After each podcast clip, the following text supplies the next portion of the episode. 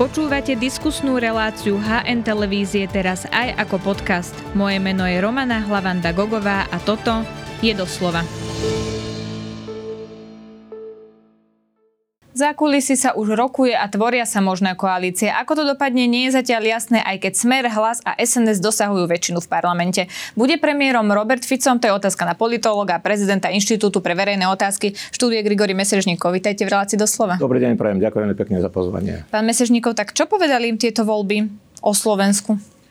No všeli, čo povedali o Slovensku, tak to rozdelenie síl, ktoré vidíme teraz v parlamente, ako sa sformoval e, ten pomer medzi stranami, ktoré zrejme budú vo vládnej koalície a tou opozíciou, že Slovensko je stále rozdelené. E, tie výsledky o tom svedčia, ale to rozdelenie našťastie e, z pohľadu tých výsledkov nevedlo k tomu, aby tu vznikla nejaká taká výrazná väčšina protisystémových síl, podporovaných značnou časťou verejnosti, ktorá by mohla zmeniť charakter režimu. Ja si myslím, že dnes už toto je pase. Boli obavy, že ak teda e, do parlamentu sa dostane republika s dobrým výsledkom, tak aj bez toho, aby e, proste vznikla formálna ústavná väčšina, že ad hoc ústavná väčšina by mohla vznikať pri rôznych zákonoch, ktoré by obmedzovali buď slobodnú politickú súťaž, nezávislé médiá, občanskú spoločnosť alebo nejaké teda práva nejakých skupín, menšinových napríklad obyvateľstva, tak toto už je mimo podľa mňa,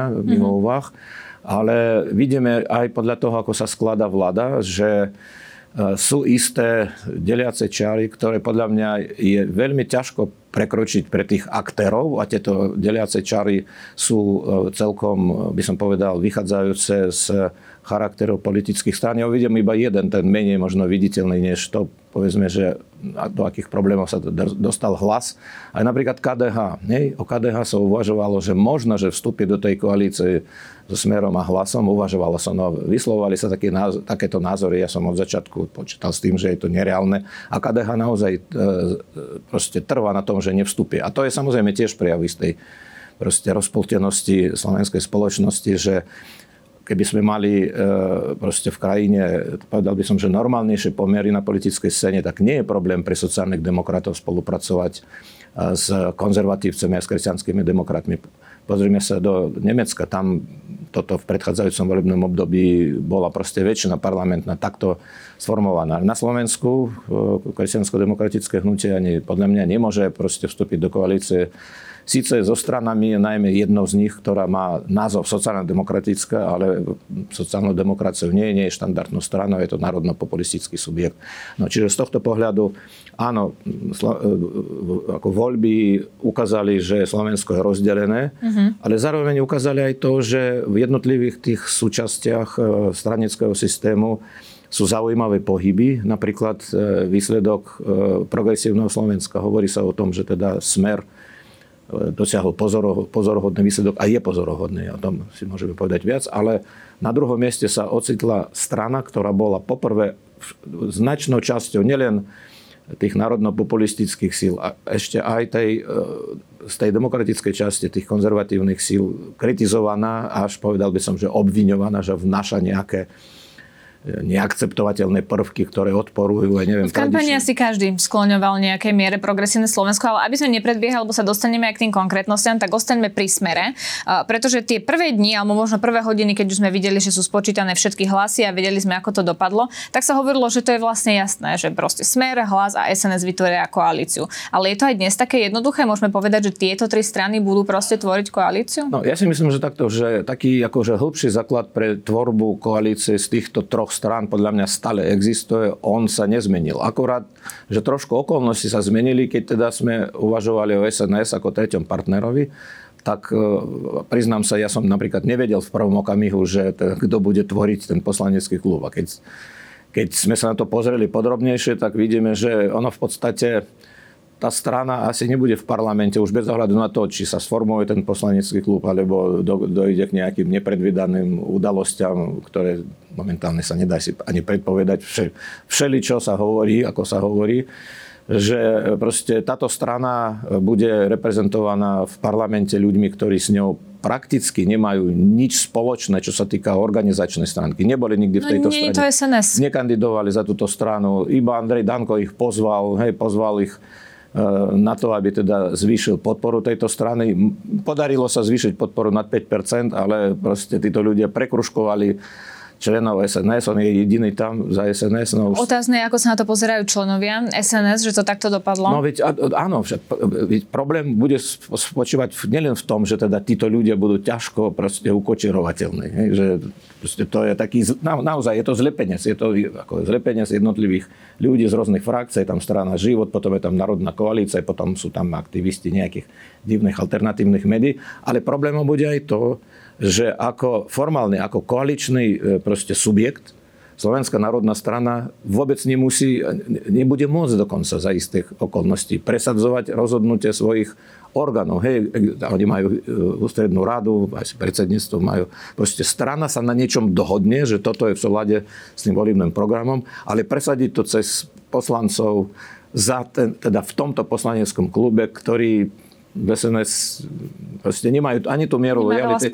Áno, teraz si predstavte, že môže vzniknúť problém aj ten, že proste v tom poslaneckom klube vznikne nejaká skupina, ktorá bude fu- fungovať ako absolútne autonómna. Navyše tam je jeden človek, ktorý už vyskúšal takéto spôsoby a to je pán Taraba. Ja si myslím, že on, e, on sa tam vyformuje ako taký líder, nie nevyhnutne bude predsedom poslaneckého klubu, proste, ale bude, on, on už je e, skúsený z, predchádzajúceho volebného obdobia, to znamená, Zazneli vy ako... komentáre, že nepustí túto šancu, ktorú dostal z rúk a že je otázne, ako vidí tú svoju politickú budúcnosť, ale vy ste to už naznačili, pán Mesežníkov, že pokojne sa môže stať, že sa nesformuje klub SNS, ale títo ľudia sa môžu ocitnúť v nejakom inom klube? No tak e, ja iba čítam, čo teda píšu dobre informovaní novinári. E, Ja by som nevylúčil takú situáciu. A okrem toho teda, že majú zrejme nejaké signály, tak uvažujú tak, ako by postupovali jednotliví aktéry ďalší. A ja si myslím, že strana Smer a jej líder e, sa vyznačovali takými netradičnými prístupmi ku všetkému. A napríklad to, čo bolo v jednom denníku ako istý scenár popísané, by vedlo formálne k vytvoreniu dvojkoalície Smer a hlas s tým, že títo nezávislí poslanci, že v prípade, ak získajú proste ich, teda tieto dve strany a konkrétne aj Smer, treba povedať, že, že by ich normálne prijali do svojho poslaneckého klubu s tým, že by ich te, tým e, proste potom zaviazali a v, e, v poslaneckom klube Smeru je väčšia disciplína. Ja si myslím, že tam sa dá aj cez tento, tento klub presadzovať oveľa, by som povedal, jednoduchšie e, pre takúto skupinu ľudí návrhy, než teda uh-huh. ako nejaký menší subjekt, hej, ešte s problematickými vzťahmi a s problematickým imidžom tak, tak Áno, sa... boli by na strane toho väčšieho v tej No tak- koalícii a tak sa jednoduchšie presadzujú veci, ako keby boli tou menšinou v tej koalícii. No A ale- tým by sa ale výrazne zmenila situácia aj v prípade hlasu, keby teda títo ľudia ostali v Určite, samozrejme určite, tak Smer by narokoval aj viac potom tých e, pozícií. Vo vláde síce SNS by aj tak nemala viac zrejme než dve, tri pozície ministerské, skôr dve.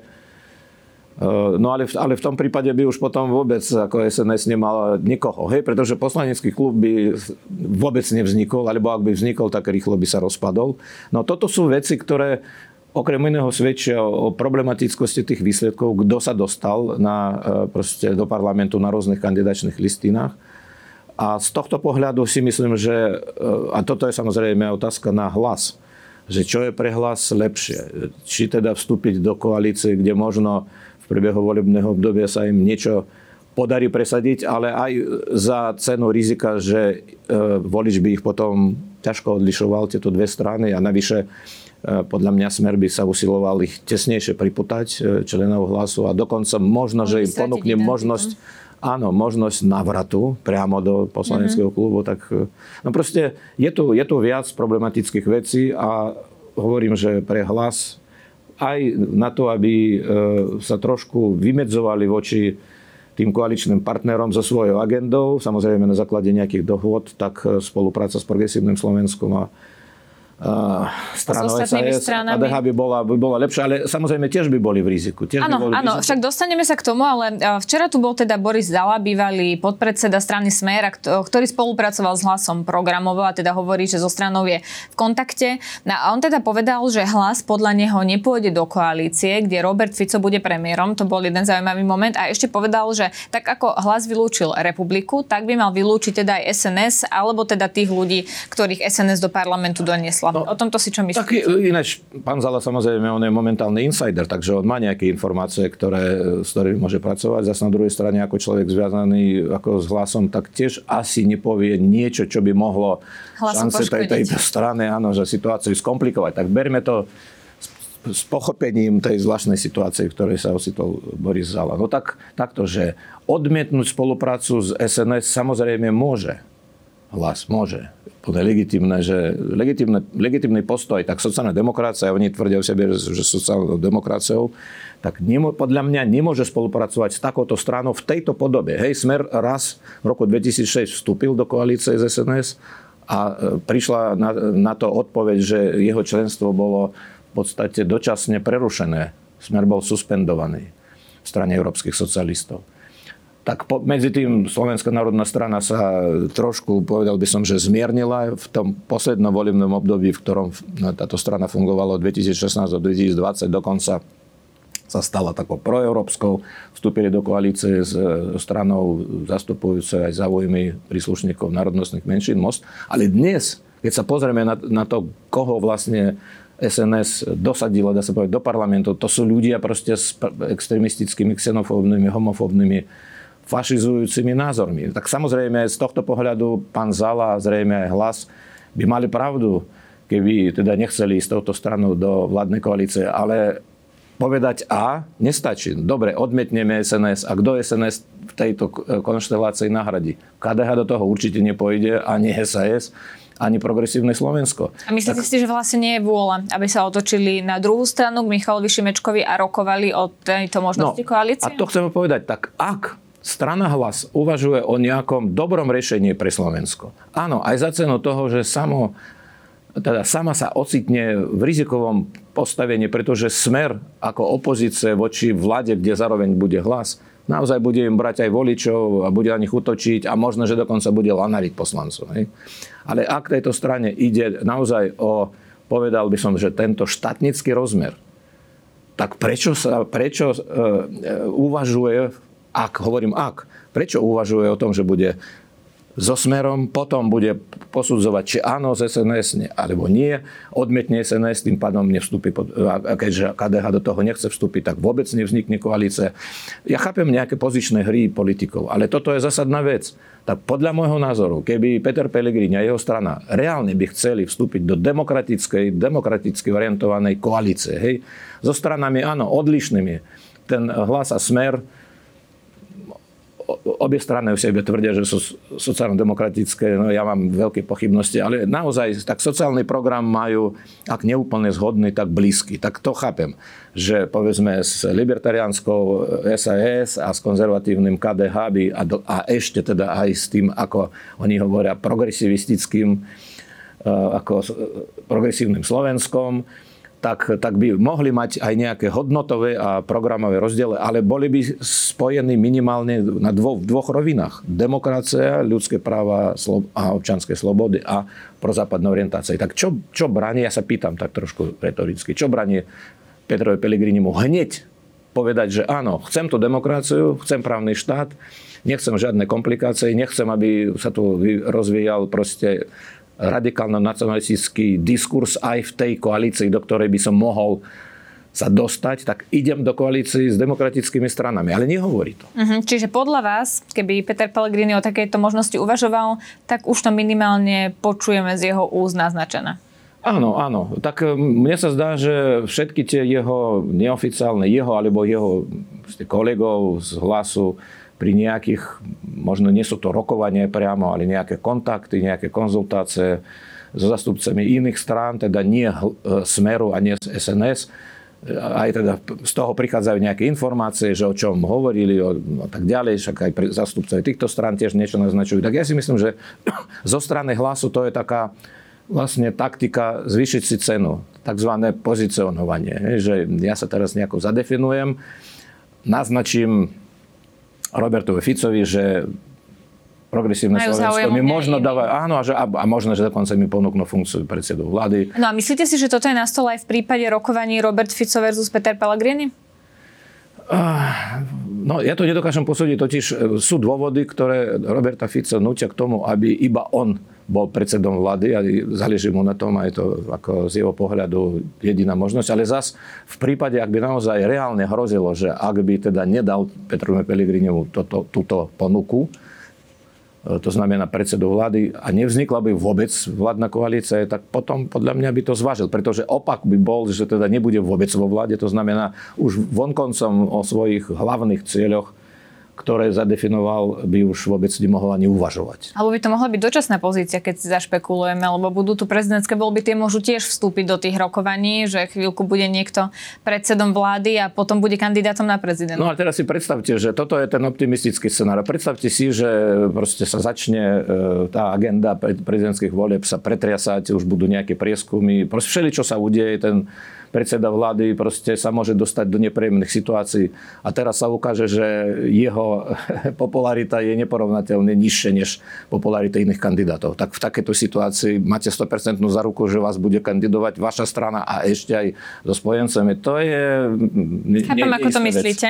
Pán Mesežníko, my sme sa ešte pred rozhovorom rozprávali, že vy ste komunikovali aj s rôznymi zahraničnými médiami, ktoré tu monitorovali situáciu a zaujímali ich tieto voľby. To sme videli naozaj aj na, na titulkách a v televíznych správach, ktoré dávali zahraničné médiá. A viaceré hovorili, že víťazstvom Roberta Fica sa Slovensko prikloní k Rusku, alebo že tam je možný príklon k Rusku. Čo si o tom myslíte? Ja o tom nepochybujem, že ak Robert Fico by mal takú možnosť, tak to aj urobí. Viete, on je v tomto veľmi autentický, e, veľmi úprimný. Počúvajme, respektíve bolo treba počúvať a mnohí z nás to aj robili. Čo Robert Fico hovoril na tých svojich predvolebných zhromaždeniach. Nehovoriac o tom, čo teda takmer, ja neviem, 9 rokov od, od, od, od roku 2014, keď tento konflikt vznikol. Samozrejme, vtedy nebol v takej podobe, v akej dnes. Robert Fico presadzuje proste postupy nahrávajúce Rusku, šíri ruské narratívy, kritizuje Ukrajinu, diskvalifikuje Ukrajinu, postavil sa proti tomu, aby Ukrajina sa približovala k Európskej únie a NATO je za to, aby teda sa začali normalizovať, ako on hovorí, štandardizovať vzťahy s Ruskom. Po tom, čo nastane mier, aký mier tu nastane, ja si myslím, že zatiaľ o nejakej miery sa nedá hovoriť. A ten model mieru, ktorý on sám presadzuje, on tvrdí, že aj on na tom e, sa bude podielať. No tak držím palce. Hej. E, proste toto všetko nahráva Rusku. To, čo navrhuje Smer a Rusko, e, to je chyba, Smer a Robert Fico, ak by sa to zrealizovalo, Rusko by jednoducho odtrhlo času zeme Ukrajiny. Proste došlo by k zmrazeniu konfliktu a samozrejme to nahráva Rusku. No tak ako môžeme posudzovať politika s takýmito názormi, s takýmito prístupmi? A ešte Lebo okrem toho aj... partnera hlas a tí nemajú takéto názory. Ale keď hlas chce, aby Slovenská republika uplatňovala nespochybniteľnú prozápadnú spojeneckú a partnerskú politiku, a nielen voči Ukrajine, aj voči našim spojencom, tak znovu, prečo uvažuje o tom, že vstúpi do vládnej koalície s proruským politikom? Ja sa pýtam, v čom je potom, akože v čom je zmysel?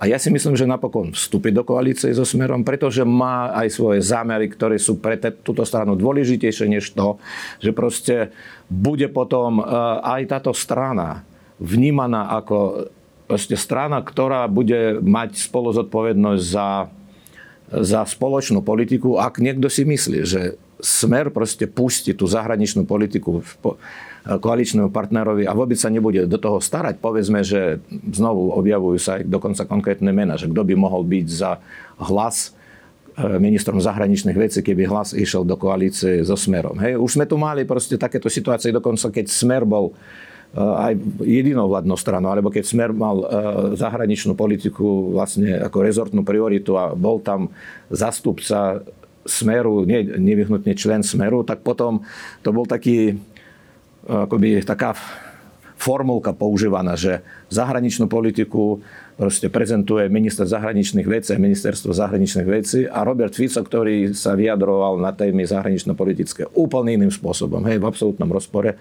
tak potom minister zahraničných vecí používal takú formulku, že áno, toto je naša politika zahraničná, teda zahraničná politická línia je reprezentovaná MZV a pán predseda vlády Fico vyjadruje názory svojej politickej strany. No lenže teraz to bude trošku iné, hej, že ak teda bude ministrom zahraničných vecí zastupca inej strany, tak už to sa nebude tak povedať, že tak čo my máme potom rôznu zahraničnú politiku, to je jedna strana, to je mm-hmm. druhá strana. Mm-hmm. No proste to je neudržateľná situácia. Takže... Čo vlastne Robertovi Ficovi vyhralo tieto voľby? Pretože uh, vyzerá to tak, podľa tých prieskumov, že práve tie prieskumy ako keby mobilizovali jeho voličov, lebo tu bola obava, že vyhrá progresívne Slovensko, tak sa viac voličov zdvihlo a dalo to práve Robertovi Ficovi. Uh, tak nie, že by som bol veľký alibista. Ja teraz zacitujem jednu skvelú, uh, respektíve výrok jedného skvelého slovenského autora, ktorý teraz napísal napísal knihu Posedliaci a v rozhovore s, s jedným denníkom uh, situáciu charakterizoval tak, hneď hovorím, že bude to znieť veľmi prikro. Ale na, na pochopenie toho teda, že nie sú iba politici, ale aj voliči zodpovedné za to, čo sa deje. On povedal, že jedna tretina obyvateľstva Slovenska sú osprostení ľudia. No, je, to, je to veľmi silné, ale proste ľudia, ktorí sú vo vleku rôznych konšpiračných teórií, absolútne neadekvátnych predstav o živote, dokonca v krajine, v ktorej oni sú občanmi. Mnohí z nich nechápu, že v akej krajine žijú, že čo, to, čo táto krajina od, e, ja neviem, v 20. storočí ako pre, prežila, prekonala. Čo bolo od roku 1989. Verí konšpirácie, verí tým svojim lídrom, okrem iného aj Robertovo Ficovi, preto uvádzam to v súvislosti so Smerom. Ja si myslím, že Robert Fico dokázal tých ľudí presvedčiť poprvé, že rok 2018 to, bol, to bolo sprisahanie proti nemu. Teda nie, že vražda tých dvoch mladých ľudí, teda novinára Jana Kuciaka a archeologičky Martine Kušnírovej, oni samozrejme boli obeťami, sa nedá poprieť. Ale hlavnou obeťou podľa Roberta Fico bol on a že toto bolo celé na to vymyslené alebo uskutočnené, aby on sa dostal preč z vlády. Áno, on teda iš, odišiel e, pod e, tlakom proste statisícových manifestácií. To je jedna vec. Teraz, to znamená, presvedčil ľudia o tom, že naozaj tak to bolo. Hej?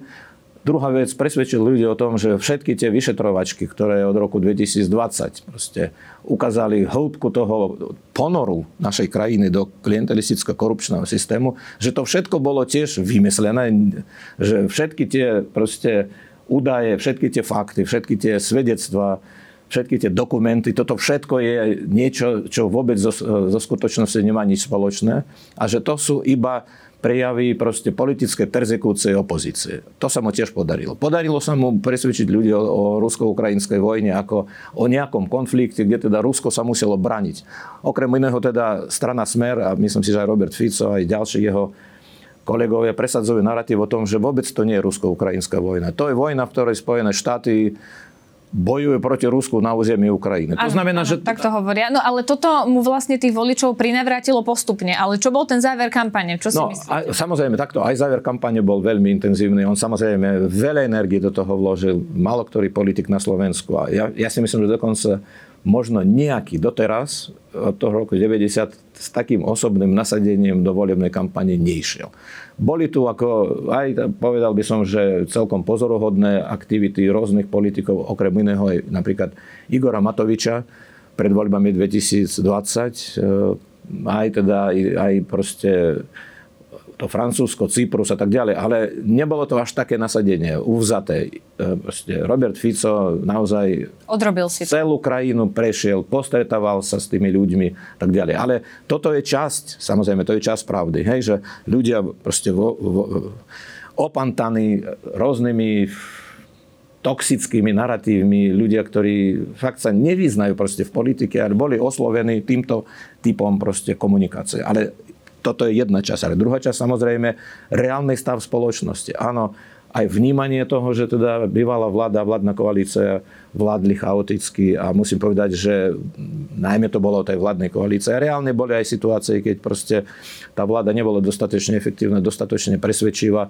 konflikty medzi tými stranami. No sú, mm-hmm. sú ľudia, ktorí napríklad hovoria, teda aj, aj napríklad Igor, úloha Igora Matoviča oslaboval podľa mňa tú súdržnosť, e, vnútornú súdržnosť koalície. Hej, tak e, sú ľudia, ktorí hovoria, že Matovič proste pripravil krajinu preto, aby ju prevzal Fico po voľbách. Nemyslím si, že naozaj to bolo až také, že tých zodpovedných tam bolo viac No ale potom aj e, teda a popri ešte tomto faktore, hej, že situácia je vládnej koalície, samozrejme nejaké externé faktory, no počnúť s covidom, okončať s tou samotnou vojnou. A mimochodom ešte Chápem, sociálne následky covid ešte pretrvávajú, hej, ešte pretrvávajú. Takže to všetko Robertovi Ficovi nahralo. Jeho jeho osobný vklad samozrejme bol enormný. Mm-hmm. Takže on uh, môže, môže byť spokojný s tým, že získal o 5% viac než v tých predchádzajúcich voľbách, aj väčší počet hlasov získal.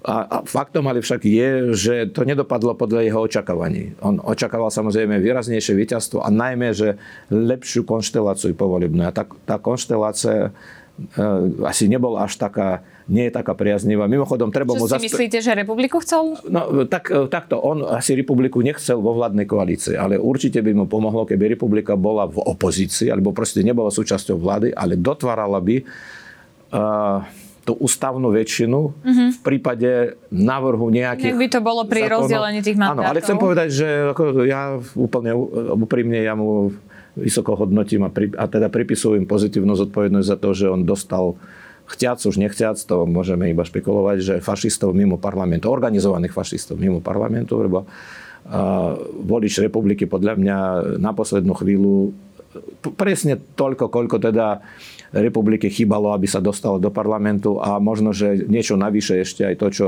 pre Roberta Fico vytvorilo takýto veľký rozdiel medzi touto stranou a progresívnym Slovenskom v konečnom výsledku. Mm, tak mhm, toto bola, to bol ten záver. To bola, áno, to bola zaslúha Roberta Fica. Progresívnemu Slovensku, akú šancu vydávate tak rôznej koalícii, ako by bolo progresívne Slovensko, Hlas, SAS a KDH? No takto, myslím si, že by bola menej konfliktná než predchádzajúca vládna koalícia z tej dopravých strán. Hej. Vychádzam z toho, že áno, ako, e, tie programové rozdiely a hodnotové rozdiely sú tam, ale sú tam štandardnejší politici, nie sú tam ľudia typu, aj neviem, Igora Matoviča, ktorí vyvolávajú konflikty. A e, tak Richard Sulik by stále bol v SAS, ale keďže svojho v odzovkách najväčšieho Liblinga by tam nemal, tak ja si myslím, že on fungoval v iných koalíciách viac menej. No, tiež s problémami, ale predpokladám, že už by sa, už by sa poučil. No a, a progresívne Slovensko a KDH v tých hodnotových otázkach, tak e, museli by hneď na začiatku dospieť k nejakej takej zhode, kompromisu, ktorý by tabuizoval, je to samozrejme bolestivé pre obidve strany, najmä pre progresívne Slovensko, pretože KDH by chcelo trošku, pritvr, teda trošku proste pritvrdzovať, zatiaľ čo e, progresívne Slovensko by chcelo práve otvárať možnosti hej, uplatňovania práv, občanských práv niektorých skupín obyvateľstva. A je celkom pochopiteľné, že... Čiže museli by ste veľmi záležať na programovom vyhlásení vlády? Na program vyhlásenie vlády a aj na, politi- na politických dohodoch, pretože e, veď v tých stranách sú ľudia, ktorí, e, je to celkom, povedal by som, že legitimné, jedna, jedna vec, e, nejaké stranické proste pravidla a koaličné dohody a druhá vec, že môžu sa nájsť ľudia, ktorí proste v snahe posunúť ten vývoj, tak prídu s nejakým opatrením, s nejakým návrhom, ktorý nie je súčasťou dohody, kompromisu, teda, ktorý tabuizuje takéto návrhy. Tak to bolo aj v predchádzajúcom volebnom období. Tá Kresťanská únia, e, ktorá bola frakciou e, Oľano, tak navrhovala niečo, s čím napokon ani samotný ten poslanecký klub nesúhlasil. Mm-hmm. Poďme ešte k progresívnemu Slovensku. Ukázalo sa, že ide teda o mestskú stranu? Ako sa to veľa teda skloňovalo? Lebo oni, ak si pamätáte, tak v roku 2020 mali založenú kampaň na to, že chodili po dedinách, chodili po regiónoch a snažili sa progresívne Slovensko teda ešte v tej koalícii odprezentovať. A veľa im vtedy hovorili, že zbytočne vlastne marili čas, lebo oni sú mestská strana a tých voličov tam jednoducho nemajú. Tak ukázalo sa, že sú mestskou stranou? No, do značnej miery áno, ale nielen mestská strana, pretože e, pre progresívne Slovensko je priznačné ešte niečo, čo teda ich podporu zvyšuje v istých kategóriách obyvateľstva. To sú vysokoškoláci, z tých prieskumov to vyplýva aj z tých predvolebných ešte prieskumov. A potom je to strana, ktorá má výraznejšie zastúpenie mladších ročníkov. To tiež vieme z tých prieskumov. Áno, mestské strany, tak vidíme, že v tých väčších mestách získali viac. Získali menej medzi staršími ľuďmi a medzi menej vzdelanými ľuďmi. Eh, ale to neznamená, že nemajú možnosť osloviť aj povedzme tých ľudí, ktorí žijú na vidieku, asi tam nebudú väčšinou stranou, ale minimálne v rovine, povedzme, aj tej vzdelanostnej a vekovej. Hej, že tam podľa mňa môžu nájsť podporu aj ľudí žijúcich v menších mestách alebo možno v obciach. A chcem povedať ešte aj to, čo teda tiež teraz v rámci nejakých tých povolebných diskusí zdôrazňujem, že táto strana má jednu výhodu, že popri tej klasickej stranickej politiky zapája do svojich aktivít aj občanský aktivizmus.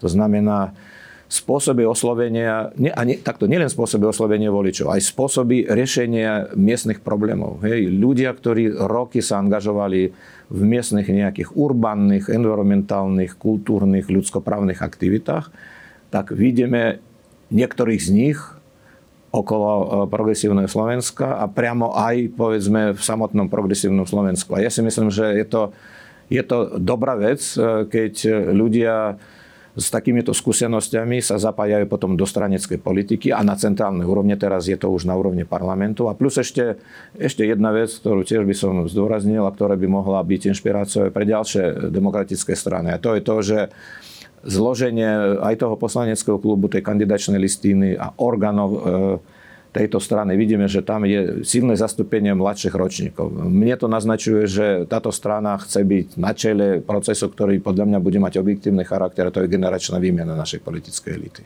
Uh-huh.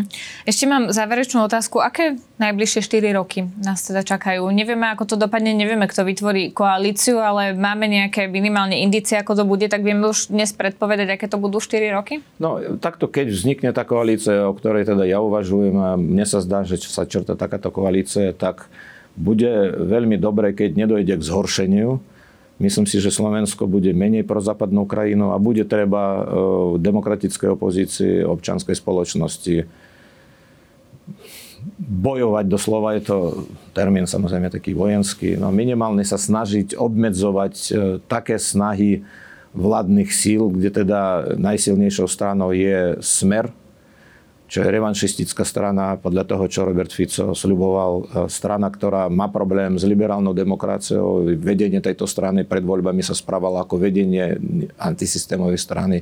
Majú problém s občanskou spoločnosťou, podozrievajú mimovládne organizácie, že tu plnia úlohu nejakého, nejakých zahraničných agentov, tak a teda zároveň majú veľmi kritické, mierne povedané, nastavenie voči nezávislým médiám sú podozrevaví voči každému, kto s nimi nesúhlasí, no tak ja si myslím, že e, občanská spoločnosť a demokratická opozícia bude musieť robiť naozaj viac, aby ten, tá míra demokracie, slobody, ktorú tu, e, tu máme, aby zostala zachovaná. No tak uvidíme, či Robert Fico to poverenie nakoniec premení na koalíciu. Budeme to samozrejme sledovať. Ja vám ďakujem veľmi pekne, že ste si na nás našli čas. To bol politolog Grigory Mesežníkov. Ďakujeme pekne, bolo mi potešením. Ďakujeme, že nás počúvate aj vo forme podcastu. Ak chcete podporiť našu tvorbu a kvalitnú žurnalistiku, kúpte si digitálne predplatné HN. Choďte na hnonline.sk lomené predplatné. Ďakujeme.